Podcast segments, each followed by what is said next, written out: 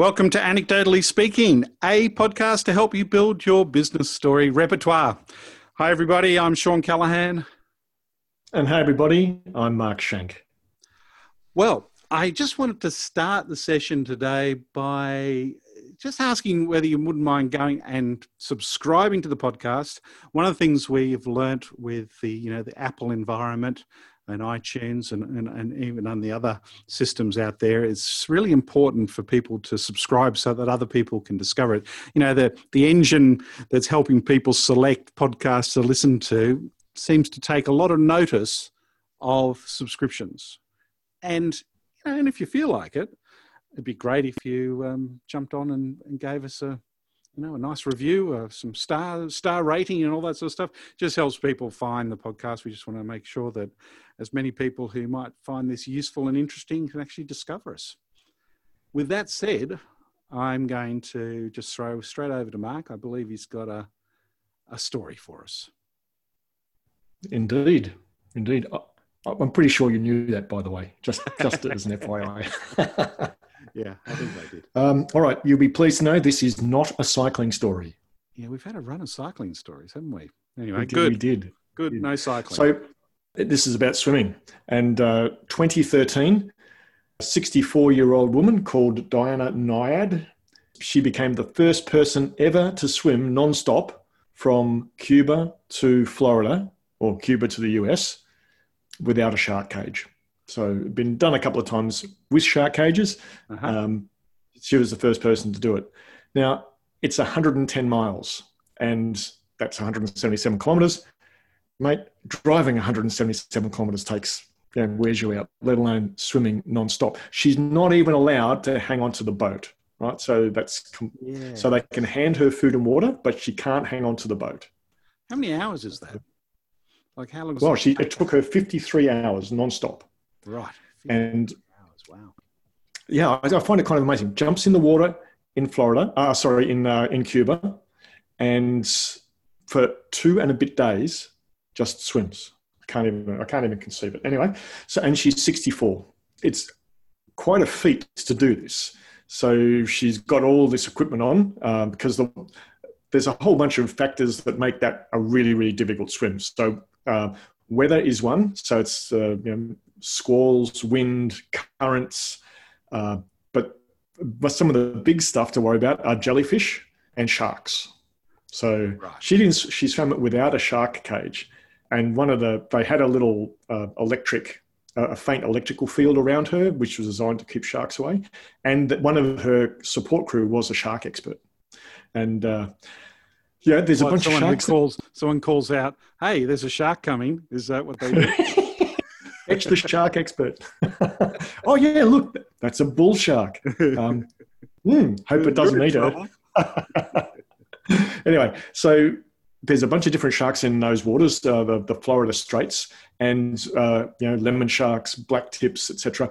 But there's also bull sharks, and I've swum with bull shark, uh, dive with bull sharks in Fiji, and they are not to be messed with. They are serious, uh, serious sharks, serious and uh, I think it's the the third most dangerous shark in terms of um, human fatalities. Anyway, so good reason to be worried about this. So she's got gloves, a bodysuit, a special mask to cover a lot of her face so she doesn't get as stung by the jellyfish. She has this team of people, a number of boats, and uh, they also have this really interesting piece of equipment that that hangs off the front of one of the boats, and uh, it's like a, a, rod that sticks down into the water with a trailing pole, and it's it, it's designed to simulate the black line in a swim lane, oh, so that she can go in that. Otherwise, because in previous attempts she'd you know, gone way way off course, and so 53 hours, an amazing achievement. But what I find even more amazing is that this was this was her fifth attempt at this. Mm-hmm. Her first attempt was in 1978. So what's that? That's nearly 50 years previous. She tried 1978, twice in 2011, once in 2012, and finally cranked it in in 2013. So I think she made the furthest with the previous attempts was 41 hours. In one of them, she had an asthma attack. She, so she's also an asthmatic. Anyway, point is, that she gets out of the water after completing this amazing swim, and there's a TV crew waiting, and they're interviewing her, and she's kind of having difficulty talking because she's been swimming for 53 hours. Tell us about this, and she goes, "Well, so the first thing is you, you're never too old to follow your dreams." You know, I've tried this four previous times, so uh, don't ever give up. And the final message is: this might look like a solitary sport, but I got 35 people, a whole bunch of boats. This is not possible without those guys guiding me, you know, taking me through the currents and the and the, the rips and keeping away from swarms of jellyfish, etc. So uh, it's totally a team sport. So uh, for me, a great example of, of persistence and teamwork. Yeah. Wow. Love it. That's great. And um, yeah, I, I, wonder if she's got the, uh, the feeling that she's now done it and she doesn't have to uh, jump in and, and do a, a long swim uh, it's interesting. I wonder, I wonder if people who have that drive, you know, to do it five times, is them thinking it the sixth time. What do you reckon? Uh, there's uh, there's no evidence that she's going for, for, for trying six? to do it again. no, no. But probably, I was uh, doing some reading about uh, uh, it's it's really not age or physical condition that is the prime determinant of success on something that is as crazy endurance as this. It's much more about physical uh, about mental strength. Right. Right. Yeah. So yeah, you, know, you can it's be like a, a, a young fit a young fit person in the prime of your life, uh, but a 64 year old uh, with a really really you know strong mental attitude uh, is the one who who, uh, who, gets it. So, Mark, what do you reckon? Um, that, that's a terrific story. Let's let's talk about the things that we like about this story, right? Um, I think for me, um, you know, it immediately conjures images. So, you know, I'm imagining this woman jumping into into the water, you know, heading off on the swim. She's got all the gear on. She's got the wetsuit. She's got the the amazing face mask. Uh, so it's visual, and I sort of, in fact, I shudder a little bit. I'm thinking, oh, you know, how I was wondering how cold the water was. That was something that sort of sprung in my mind. Um, maybe it's warm down in Florida. I'm not too sure. Um, so, no, visual is certainly a big element. What about for you? What are some of the things that uh, you like about the story? Uh, the persistence. That's this the fact that she tried it numerous times and uh, just you know kept going. Yeah, um, yeah. So just I guess that that mental strength to uh, to to achieve something so. Um, I mean, it's ridiculous. Fifty-three hours swimming. I was I was trying to think how far could you drive in 53 hours, right? And I'm I'm thinking that what, what, how long would it take to get across Australia? It's probably about 53 hours, isn't it, if you drove straight? Oh well, look, I used to uh, when I was in the air force, I used to uh, uh, I used to own the, the, the the truck fleet and send out you know every week uh, we had a truck go, and I think we allowed 70 hours 70 hours to do it, right? Yeah. Yeah. Uh, to drive. But I mean, that's with breaks, of course. Yeah. Lots of them. Yeah. Um, so, yeah, it's, it's a significant time just to be doing one thing. Yeah. I mean, at 100 kilometers an hour nonstop, you, you know, you're, you're going to go, you know, 5,300 kilometers, which is pretty much uh, coast to coast. Yeah. So that'd be a pretty similar to the US as well. Yeah. Um, so yeah, just the feat is just amazing, isn't it? Just to be able to do that. I think the the I love that element of the shark infested water and and your experience swimming with you know bull sharks in in Bali. I think Fiji. that it was a Fiji, was it right? Um, yeah, I think that is a nice uh, little connection uh, in that story. So that that was that was very nice. Um, I, I, think also too, you know, the you know just the, the, the sort of cadence of the story where you know you end up I don't know you're thinking about those multiple attempts. There's probably multiple, like any story, there's multiple ways of telling it. And I'm just wondering whether um, another way of telling it would be to go through each one of those attempts in a very short way. So and and I look, I I actually did think about doing it that way. So, for example, uh, in 1978, she did attempt one, uh, swam for 42 hours, but had to give up drink to bad weather. Attempt yep. two was 2011. Yeah, yeah. Had 29 hours. Why did you abandon that approach? Uh, because I wanted to do the achievement, and then the reveal is this is not the first time. Right. Okay. right? Good. Because Yeah. then you then you go, oh yeah, well, persistence. Yeah, because at the first it's about age, and then it's about uh, persistence and teamwork. Yes. Yeah. And I think you could tell that story either way. Yeah. No. I suppose. But one of the one of the difficulties, though, Shawn, is that if you told it the other way, it will be harder for our listeners to tell it because you need more data. Right. Yeah. Well, look, so Maybe. I mean, you you could tell it just by sort of saying, um, you know, just start, starting off by the, the 78 and just sort of saying that failed. You don't have to probably know all the details about why it failed, but, you know, um, and build I'm. I'm actually thinking Monty Python now. Why? What are you thinking? Uh, attempt one, 42 hours, uh, failed due to bad weather. Attempt number two, uh, 29 hours, strong currents and winds. 41 hours on the next attempt. It's like the um, Holy Grail, where he's talking about the castle. Oh, I I, built a castle and it's and it fell down. The second one fell over and sank in the swamp. The third one stayed up. That's the three little, it's the three pigs, you know, see, there's, there's heritage to that style and that approach. Absolutely. Yeah. So I think, you know, it's a, it's a nice, nice, strong story. What about, um, anything else you want to point out in terms of things you liked about it? Well, I also like that it's very compressible. You know, I, I, I told a quite an expansive, well, not not a hugely expansive version, but I, I mean, I put in a whole a, a bunch of stuff. But you could just say, look, 2013, 64 year old lady swam, Yeah. the, for the first time without a shark cage. 53 hours, amazing achievement.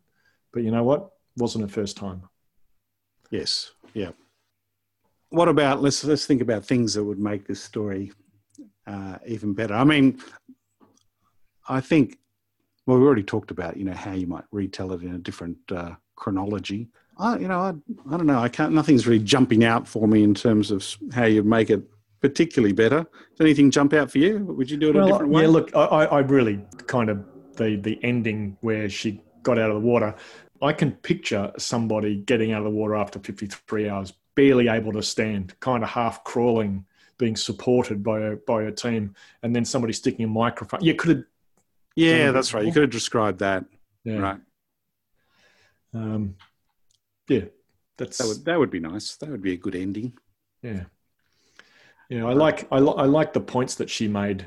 You know, you know, in that interview, where she was pretty clear, particularly around the teamwork and that it looks like a solitary sport. Yeah, exactly. Yeah, but apart from that, I think I can't think of anything else that uh, uh, I particularly add. I mean, it would be great if there was some uh, part of the of the of the swim where she was in danger, where they had to they were thinking of um, calling it off, but you know she calling the shark guy.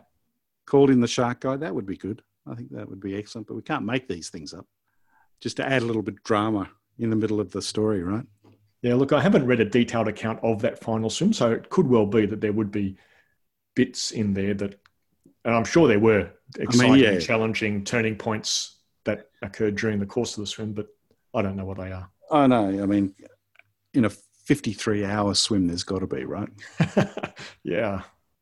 Actually, I was reading this um, story. I was actually reading this book called Loonshots. Have you ever come across it? It's So, uh, what sort of shots? Loon, L O O N, Loonshots. I don't even know what that is. Well, it's some. I, I don't know where the guy came up with the language, but it's. I think you know, loony as in crazy.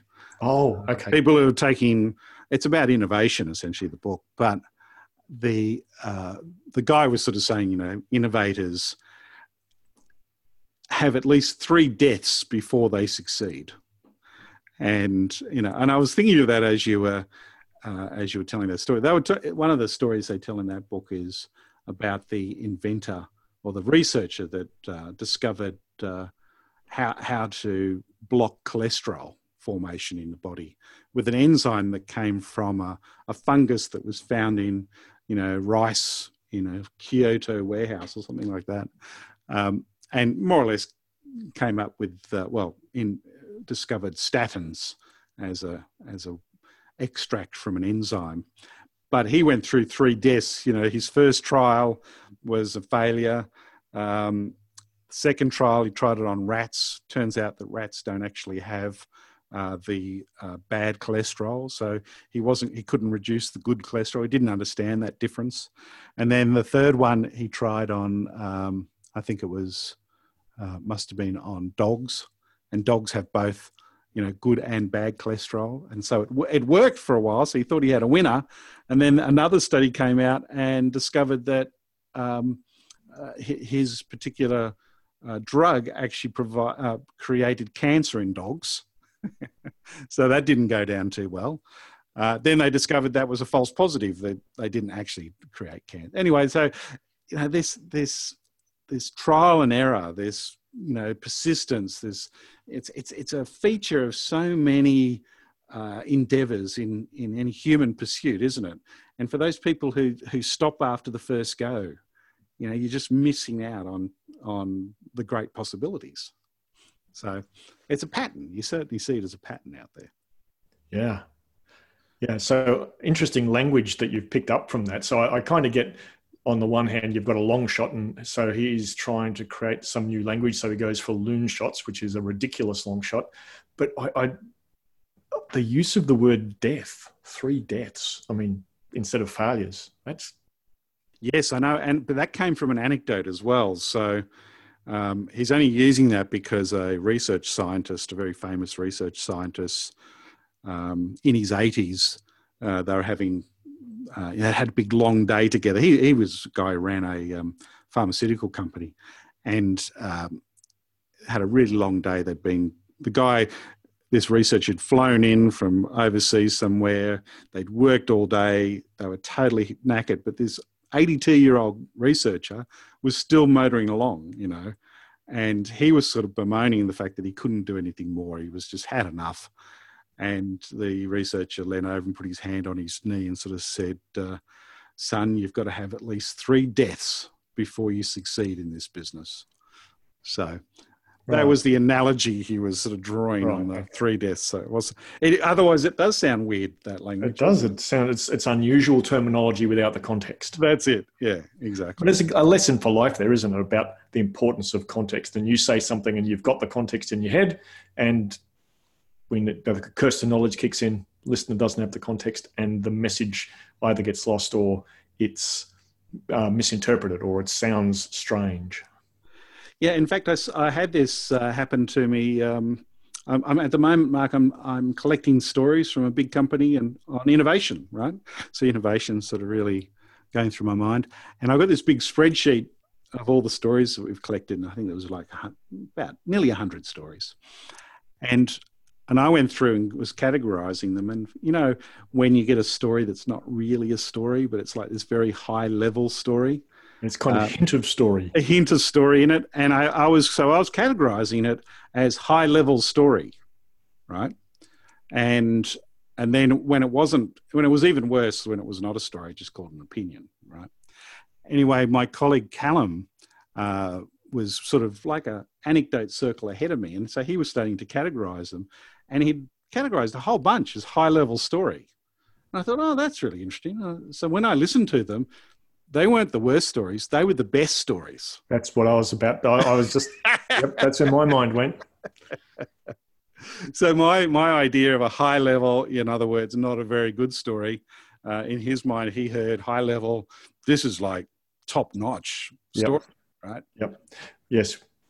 Uh, anyway, so I've got to talk to him about that. But uh, that's a, a funny little uh, misunderstanding between the two of us.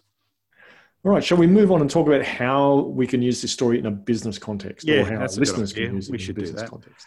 And I guess the well, one of the obvious ones is if, if you've got a team that have hit a roadblock. Yeah, yeah, that's a perfect one for that, isn't it? Um, especially if it's something that has happened, it happens as a regular occurrence, or but maybe it's even better than when when you hit the roadblock the first time and they get a bit shocked by it or something like that. Maybe they're a team that's just hit it out of the park each time, and all of a sudden they've hit a roadblock. Then you tell that story.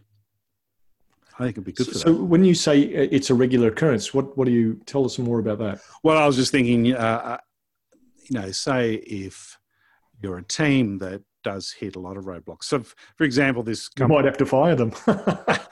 well, maybe no, but maybe it's a context of the the system they're in. Like, you know, it could be a highly bureaucratic company, for example. There's lots of roadblocks that are put again, you know, put in front of them. Um, uh, some of those things they they can't change. So, in other words, you know, you really have to double down on persistence in those environments. You, if you really want something to happen, you've got to look at all the different uh, alleyways and back doors that you can find to to make it occur. Right. Um, so it'd be a good a good story to just pep them up for something like that. Yeah, I, and yet an, a, another business application.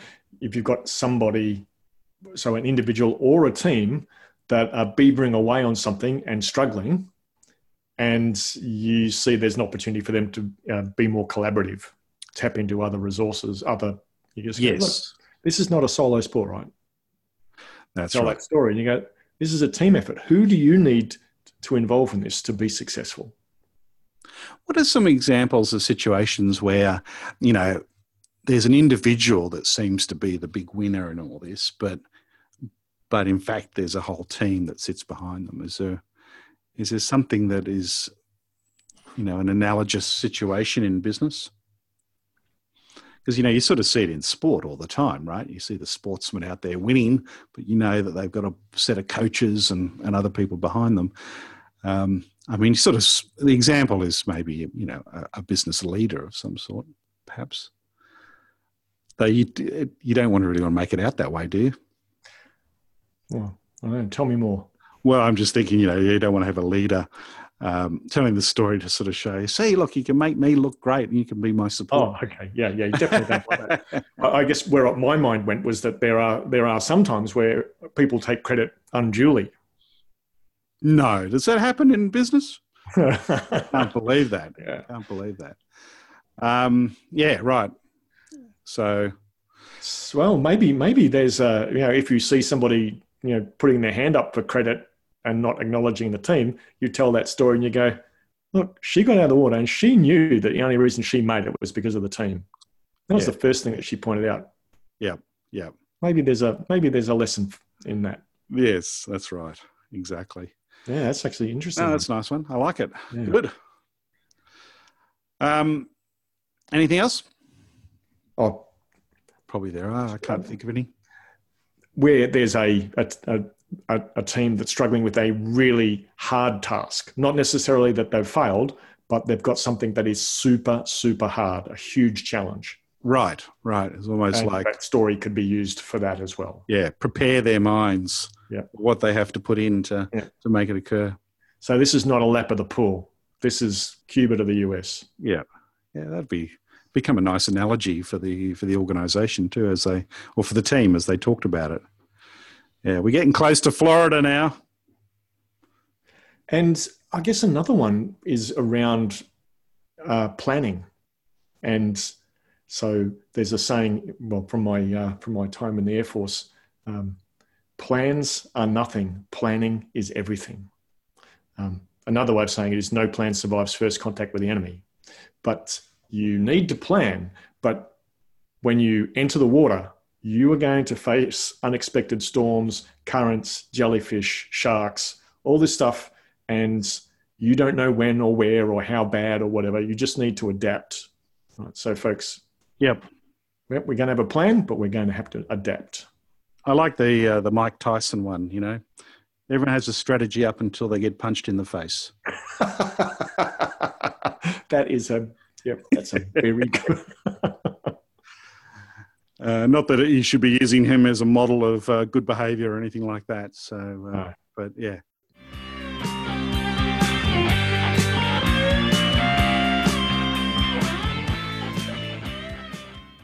Um, okay, so what do I what do you reckon? Let's let's give this a this baby a rating. All right. Now, so we had our 16th birthday party on Tuesday, which was quite different from 20, uh, 2019, where we had the gala uh, event uh, in the Victorian State Library. We had a little Zoom gathering with some yeah. of our partners. Yeah. And it was pointed out to Shawn and I that seven is the number. Yeah, we seem to lock lock in on seven. Yep. So I'm I'm in seven avoidance mode. So let's go for it. Okay, righto. Well, I'm going to give this a five. Um, it's whoa. Is that the lowest score you've ever given? Oh, probably. I think it is the lowest score. Um, I'm just, yeah, I'm trying to be a little bit more discerning in my score giving. You see, and and I'm thinking, in reality, would I tell this story? I don't know if I'm interested enough in the story for me to tell it. Um, oh well, if it was a cycling story, you'd be fine. But I, I know a cycling story problems at all. Um, yeah, no, I mean it's it's a good it's a good story, but it's it's not going to be the one that I I pull out in a in a conversation and, and to tell that story. I guess it's got to do with you know interest. I'm I'm not really interested that much in. I don't tend to tell sporting stories that often. Um, maybe that's just Whereas I, I'd, I'd much prefer to tell a scientist story. I think maybe that's you know, or a story about a writer or something like that. But um, just shows you your preferences, right? Yep. What about you, Mark? What are you going to give it? I'm going to give it a seven. yep. So it's it's not a it's not a, outstanding, but it's uh, it's going to be a stock story. A stock story. Yeah. You, th- you can see yourself pulling it out for a conference presentation. Yep. Um, when you need when you're going to go to, to what? Well, who would you present to where you pull that out?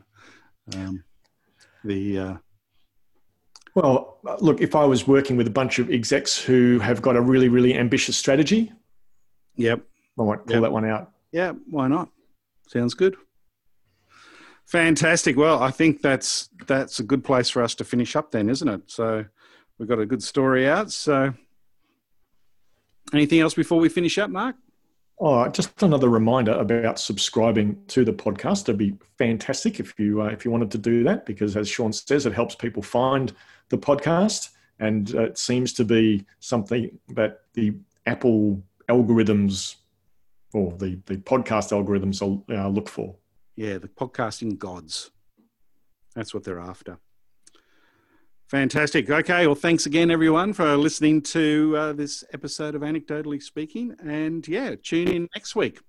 Tuesday mornings is when we send it out, probably Australian time. So you'll have to do an adjustment for uh, world world clocks there. Um, but yeah, get uh, tune in next week for another episode of How to Put Stories to Work. Bye for now.